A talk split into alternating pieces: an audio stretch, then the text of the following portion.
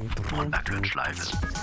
Le Brown Bag Lunch Live, c'est un podcast un peu particulier parce qu'il est enregistré en live et en simultané sur LinkedIn et YouTube. Ici, ce sont les spectateurs qui posent les questions à notre invité.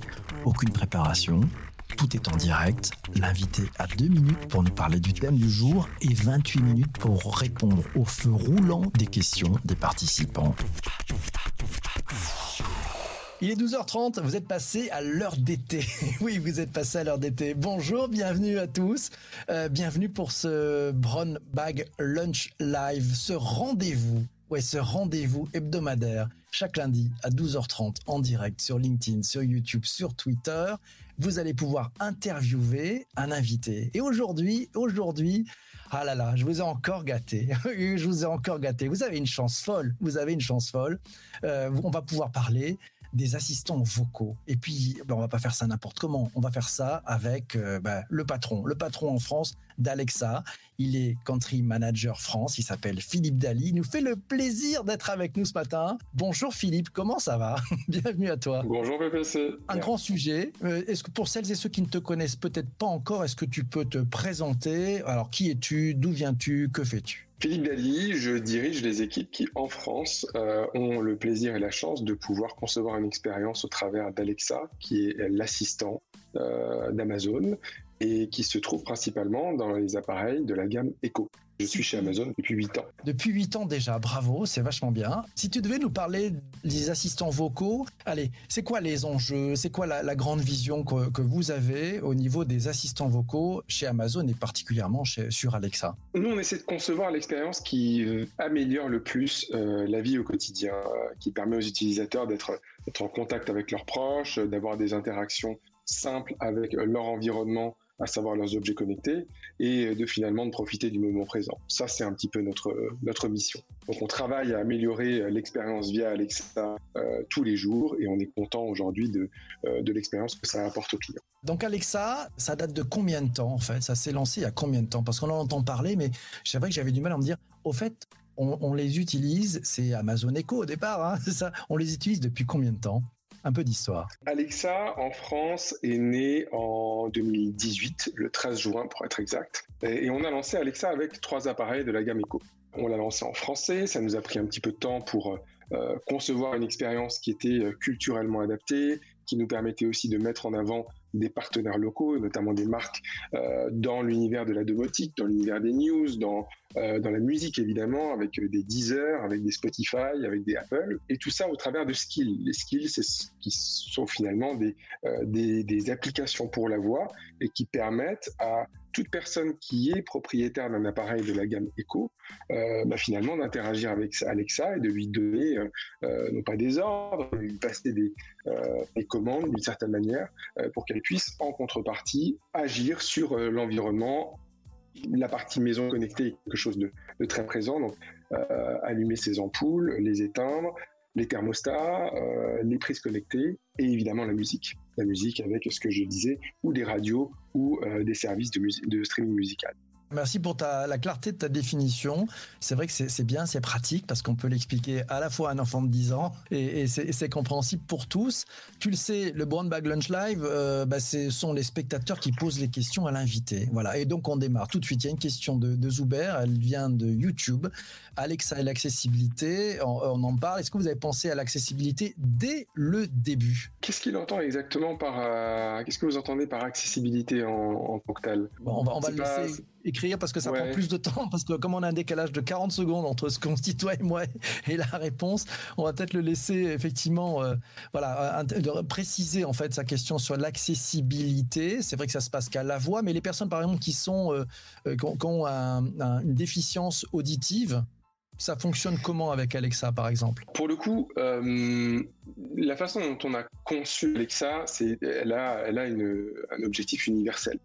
Euh, c'est-à-dire qu'elle doit euh, pouvoir être un support et une aide pour euh, toutes les personnes, que ce soit des personnes qui ont des, déficiences visuelles, par exemple.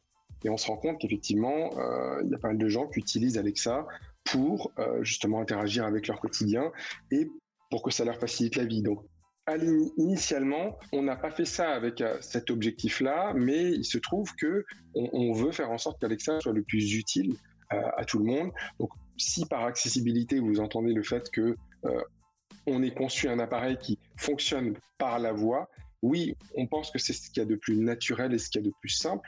Aujourd'hui, il y a qu'à voir la façon dont euh, les jeunes se saisissent de leur téléphone portable pour euh, dicter des choses, ou même quand on voit euh, la mode du podcast ou quand on voit des sujets comme le Clubhouse qui se développe, la voix devient un vecteur de commande et un vecteur d'échange, surtout dans un contexte où on ne peut pas se rencontrer.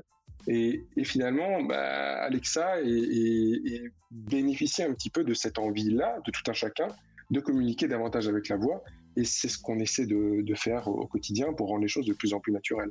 Justement, si on, si on prend le, propos de Zuber sur l'accessibilité et comment vous avez intégré l'accessibilité au tout début, dans l'expérience utilisateur, ça change tout finalement de, piloter euh, bah, machine, hein, puisque ça, reste une machine sous ton contrôle d'ailleurs. Ça change tout dans l'expérience utilisateur. Vous y êtes pris comment au départ? Au début, la question qu'on s'est posée, c'est euh, finalement quelles sont les interactions les plus fréquentes euh, chez soi? Et une des, une des expériences qui nous est apparue la plus, les plus sensées, bah, c'est simplement d'écouter de la musique. Donc il y avait un sujet qui était de concevoir une expérience euh, où on allait pouvoir commander Alexa et lui demander finalement, plutôt que d'utiliser son téléphone, de faire en sorte de lancer telle ou telle playlist, de lancer tel ou tel artiste ou de lancer tel ou tel service. Et puis, on a commencé par Spotify, et ça a été, Spotify a été finalement la première skill. C'est un petit peu la skill fondatrice. Et puis derrière, on s'est rendu compte que en rajoutant d'autres skills et en rajoutant d'autres environnements, que ce soit le fait de, euh, pouvoir piloter sa maison connectée, que ce soit le fait de pouvoir commander une alarme, que de pouvoir commander un timer quand on cuisine, bah, tout ça s'est raffiné et le multitasking par la voix a commencé à prendre forme. Et aujourd'hui, on est très content d'avoir finalement fait grandir cette expérience, de l'avoir enrichi avec de plus en plus de variations autour de la capacité de contrôler son environnement par la voix, mais aussi avec des nouveaux appareils, des appareils qui intègrent notamment des écrans. Parce que quand vous êtes dans votre cuisine, par exemple, vous êtes content de pouvoir et commander Alexa par la voix pour euh, lancer de la musique et pouvoir potentiellement euh, avoir une conversation avec vos proches, parce que c'est aussi ça qui est fondamental avec Alexa, c'est de pouvoir rester en contact avec ses proches. Donc vous avez cet écran qui vous permet de rester en contact avec vos proches et puis passer ensuite euh, à votre recette de cuisine avec Marmiton et de voir comment est-ce que en ayant les mains sales, je peux continuer à faire euh, à faire ma cuisine, euh, écouter la radio et continuer à gagner l'information avec un, un retour visuel. On prend une question de, Vincent. Il est sur Twitter. Il nous projette dans les années 2025-2030. Euh, on va faire un peu de vision parce que c'est pas si facile de se dire dans 5 ou 10 ans on en est où. Euh, quelle est la vision que vous avez euh, chez, Amazon sur le, le, futur en fait de ces assistants, de ces compagnons vocaux? Vous voyez les choses comment? Bah, Il y a la vision, la vision euh, super futuriste qu'on peut, peut imaginer et qu'on a vu dans tous les films de science-fiction euh, possibles. Euh, maintenant, notre objectif, c'est de continuer à satisfaire le client, continuer de lui apporter des expériences qui lui rendent service au quotidien, faire en sorte que ces interactions soient le plus naturelles possible. pour parler de, d'Alexa et de sa personnalité, on veut que sa personnalité soit de plus en plus affirmée, euh, et puis que euh, les clients aient la possibilité de quasiment euh, tout piloter par la voix. Ah, il y aura toujours un, challenge qui est important, qui est la confidentialité. Il faut toujours avoir ça au, cœur un petit peu de l'expérience combative. Maintenant, pour répondre à la question de Vincent, où est-ce qu'on sera en 2025, en 2030 eh ben, J'espère qu'on aura rajouté encore plein de nouvelles fonctionnalités que tous euh, les partenaires qui conçoivent entre guillemets des expériences compatibles avec Alexa continueront à faire en sorte que ces expériences soient compatibles et puis de faire en sorte qu'Alexa bah, elle continue à s'améliorer, continue à nous entendre, qu'elle raffine un petit peu ses connaissances autour, pourquoi pas, euh, des accents euh, et des régions et que bah, on voit tout ça se, se mettre en place dans les années qui viennent. Alors je rêve d'écouter Alexa avec un accent provençal euh, si cher à ma famille. Euh, tiens, commentaire qui va flatter toutes tes équipes, etc. C'est Christian qui dit on est, de très, on est très loin de la simple enceinte connectée pour diffuser sa musique. C'est une belle évolution.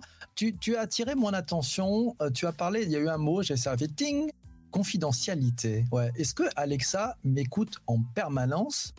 On parle un peu de confidentialité? Ouais, confidentialité, c'est un sujet qui est hyper important. Euh, c'est un sujet qui est, qui a été au cœur de la façon dont on a conçu l'expérience depuis le début. C'est-à-dire que dès les premiers euh, produits éco qui sont sortis, on a donné la possibilité au client de garder le contrôle finalement de cette expérience. Donc il y a ce mot d'éveil que le client va choisir. Entre, il va choisir entre Echo, Alexa ou Amazon, et, l'appareil ne va se réveiller et n'être actif qu'à partir du moment où il entend le mot que le client a choisi.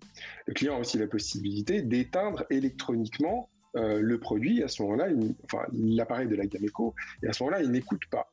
Et puis, pour l'informer, il y a ce petit cercle rouge qui précise que, au moment où l'appareil est cerclé, il n'entend rien. L'autre point qui est important, c'est les, différentes évolutions qu'on a apportées très récemment. Euh, le simple fait d'avoir créé un, site internet disponible sur Amazon qui permet de recenser toutes les informations que le client doit connaître en matière de confidentialité. L'autre chose qui, là encore, on l'avait, euh, euh, conçu dès le départ, le client peut retrouver l'intégralité de ce que Alexa a compris sur son application mobile. S'il a besoin d'une application mobile Alexa pour paramétrer euh, son environnement et paramétrer notamment son niveau de confidentialité. Et il retrouve tout ce que Alexa a compris, il va pouvoir l'effacer s'il le souhaite. Et les petites évolutions qu'on a rajoutées récemment, et elles sont importantes, c'est aussi de pouvoir demander à Alexa ce qu'elle a entendu et demander à Alexa d'effacer tout ce qu'elle a entendu. Donc on, vraiment dès le début, le client doit avoir l'intégralité euh, mhm. des informations nécessaires, on doit être totalement transparent et on doit lui donner le contrôle sur ces sujets-là. L'enjeu, c'est quoi? C'est la confiance, en fait? Absolument. Il n'y a, rien de plus crucial que la confiance. Euh, si on la perd, très compliqué de la récupérer. Et ça, pour le coup, c'est un peu l'ADN d'Amazon, parce que le client, euh, ce qui nous est le plus cher, de faire en sorte qu'il soit dans un environnement où il se sente en contrôle et en confiance. Alors ça c'est bien. Deuxième élément, et je vais prendre plein de questions, il y a Patrick, il y a Sébastien, je vois toutes les questions qui arrivent. Tu nous as parlé tout à l'heure, deuxième mot qui a flashé, tu as parlé de personnalité d'Alexa. Comment on définit la personnalité d'Alexa si on devait la présenter à quelqu'un? Alors d'abord, c'est une personnalité féminine. Elle se, revendique comme telle et elle est, euh, elle est euh, féministe. Donc elle, croit à une, juste, un monde juste et, bien réparti entre les hommes et les femmes, et où les femmes peuvent, peuvent porter leur voix et porter leurs convictions. Euh, elle a un sens de l'humour particulier, donc euh, les, clients qui interagissent déjà avec Alexa connaissent ses blagues, on peut aimer ou pas aimer, euh, mais elle a un certain sens de l'humour, elle a des convictions, je le disais, elle se veut discrète, parce que le principe même d'Alexa, c'est de rester un petit peu en retrait une fois qu'elle a euh, fourni l'action que le client souhaitait qu'elle euh, fournisse. Et puis, elle reste humble euh, et elle a quand même vocation à avoir une connaissance intime de la culture française.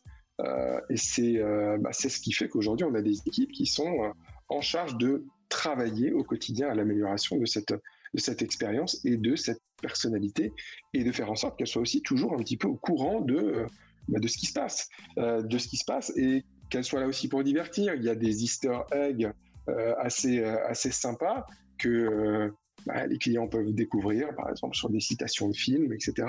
Donc il y a ce côté divertissant, ce côté chaleureux, et puis ce côté réellement incarné qu'on souhaite apporter avec Alexa. Et quand on entend des, des, millions de je t'aime Alexa, bah on se dit que quelque part on a on a réussi à créer quelque chose. Belle histoire, ça, belle histoire. Tiens, alors des questions. C'est Christian qui te dit c'est très pratique de retrouver l'intégralité de ce que Alexa a entendu pour adapter et rassurer son entourage.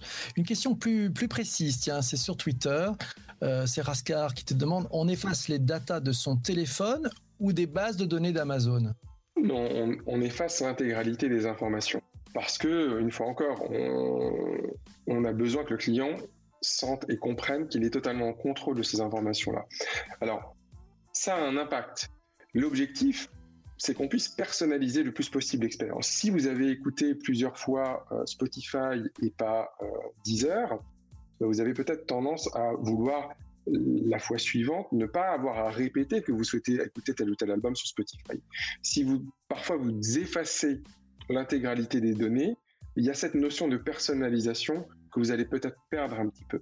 Donc, c'est aussi l'importance de la donnée, c'est qu'elle permet, entre guillemets, de nourrir et de mieux qualifier et de mieux personnaliser l'expérience du client.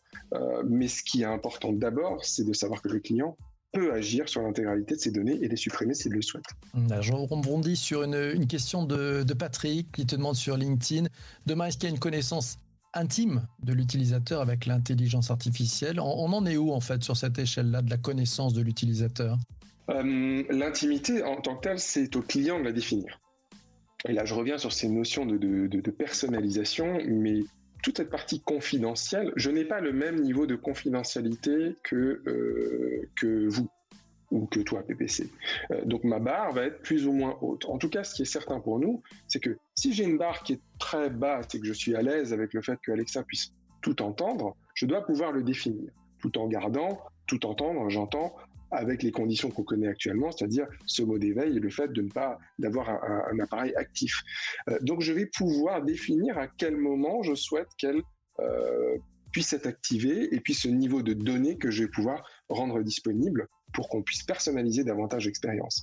Pareil, sur un appareil avec un écran, euh, vous avez la possibilité de mettre un petit obturateur qui va empêcher la caméra de filmer. Ça, c'est mon niveau de confidentialité que je vais déterminer. Et c'est quelque part aussi mon niveau d'intimité. Maintenant, quant à savoir jusqu'à quel point Alexa va me comprendre et me connaître, euh, il y a des éléments de, personnalisation qui tiennent aussi à euh, au fait, par exemple, que dans une skill pour enfants, je vais donner un prénom. Bon, ça c'était déjà un, niveau de personnalisation. L'intime, ça peut être aussi des données de, euh, fitness tracker. Je peux, dans, dans un certain cas, donner la possibilité avec ça de retrouver certaines informations sur mes performances sportives. Elle va pouvoir les gérer. C'est quasiment aussi des notions d'intimité qui sont là, mais une fois encore, euh, le principe, c'est que le client décide de ce niveau de personnalisation. Alors justement, personnalisation, je vais rebondir sur la question de Sébastien. Il est sur YouTube. Peut-on imaginer personnaliser ce genre d'outil à l'extrême, comme en intégrant par exemple la voix d'une personne particulière, en reprenant les intonations de sa voix ou de sa personnalité? On pense un peu au, deepfake aussi qu'on peut avoir de temps en temps et tourner. On peut faire ça déjà sur Alexa ou, ça n'a pas vocation à pouvoir changer la voix? Aujourd'hui, aux États-Unis, euh, vous pouvez opter pour la voix de Samuel L. Jackson. Euh, donc ça vous dit aussi. Alors, vous n'avez que le choix de Samuel. Jackson et euh, le choix d'Alexa, mais ça vous dit aussi une, ça vous donne une idée du niveau de personnalisation qu'on veut donner et ouvrir. Et effectivement, si on se projette, si on reprend la question de Vincent, où est-ce que sera Alexa dans, dans 10 ans Peut-être que vous aurez la possibilité de choisir entre 10 ou 15 voix différentes et vous prendrez celle qui vous plaira le plus. Euh, ce qu'on voit aussi dans certaines skills, donc des environnements qui sont conçus par les marques, euh, les marques ne vont pas toujours réutiliser la voix d'Alexa. Elles vont utiliser leur identité sonore, elles vont d'ailleurs créer parfois des jingles et elles vont peut-être préenregistrer des tronçons de voix. Auquel cas, ce ne sera pas la voix d'Alexa que vous allez entendre, mais ce sera la voix qu'aura, qui aura été enregistrée par le concepteur de la skill pour diffuser un message à un moment donné. Alors une question, c'est celle de, de, David sur LinkedIn. Alexa aura-t-elle vocation à nous simplifier nos démarches administratives si on lui fournit nos informations bancaires, nos impôts, nos assurances? On peut rêver un jour que Alexa remplisse notre déclaration d'impôt à notre place? Oh, Ce serait un peu triste parce que qu'est-ce qu'on s'amuse quand on remplit notre déclaration d'impôt? Euh, C'est une très bonne question, David. Et euh, en disant ça, on met le doigt sur euh, la notion encore de données sensibles. Pour moi, il y a deux types de données sensibles. Il y a les données bancaires, effectivement, les données relatives aux, impôts, aux assurances et aux données de santé. Euh, aujourd'hui, on, s'interdit de d'accepter la présence sur notre store de, de skills qui donneraient la possibilité d'accéder à vos informations bancaires ou en tout cas à votre compte ou de permettre de faire un virement ça nous paraît trop dangereux, trop sensible. Euh, donc ce sont des choses auxquelles on se refuse. De la même manière, euh, on ne veut pas qu'il euh, y ait des skills où vous puissiez communiquer l'état de votre santé et que cette information puisse être entendue par quelqu'un. Donc ce sont des sujets sur lesquels on est extrêmement prudent et pour l'instant notre position c'est de se refuser à ces sujets-là. Maintenant, peut-être que dans un, avenir proche, on arrivera à trouver la technologie qui permettra d'avoir ce niveau d'assurance et de sécurité comme on l'a un petit peu sur, le, sur son téléphone portable. Question de, Patrick sur LinkedIn. Le, next step d'Alexa, c'est quoi, Philippe? Le next step, c'est de bah, finalement, c'est de continuer à se diffuser, de continuer à rassurer, à faire en sorte que les clients qui ont un doute comprennent la place qu'a la confidentialité chez nous et comprennent aussi le niveau d'utilité qu'Alexa va pouvoir leur apporter. Vous allez probablement commencer par une expérience simple au travers de la musique. Vous allez ensuite écouter différentes euh, radios. Peut-être que vous allez acheter une ampoule et puis vous allez vous rendre compte que la commander par la voix, c'est hyper naturel. Et dix jours plus tard, vous allez en acheter deux, trois, quatre. Et vous allez voir votre environnement et votre, euh, votre écosystème finalement s'enrichir de toutes ces expériences-là. Vous allez pouvoir aussi commander Alexa euh, par la voix sur des expériences vidéo. La Fire TV aujourd'hui, euh, qui est un appareil qui permet de piloter des contenus euh, via Alexa, fonctionne bien. On a vu des usages se développer, notamment pendant la période de confinement. c'est un peu triste, mais c'est la vérité. Alexa a trouvé véritablement sa place dans les foyers. la consommation de l'usage d'Alexa en 2000, entre 2019 et 2020 a cru de 80% sur les, des appareils vidéo. Donc on peut commander Netflix, Prime Video, euh, MyCanal. Euh, et puis on a cette expérience qui va, euh, j'espère, continuer à devenir de plus en plus personnelle et de plus en plus fine. et puis j'en reviens à ces histoires d'accents régionaux, mais, mais pourquoi pas? On a tous en mémoire le film Her, où effectivement bah, la personne tombe amoureuse de son assistante vocale. Vous avez vécu déjà ça, des gens qui sont tombés amoureux d'Alexa?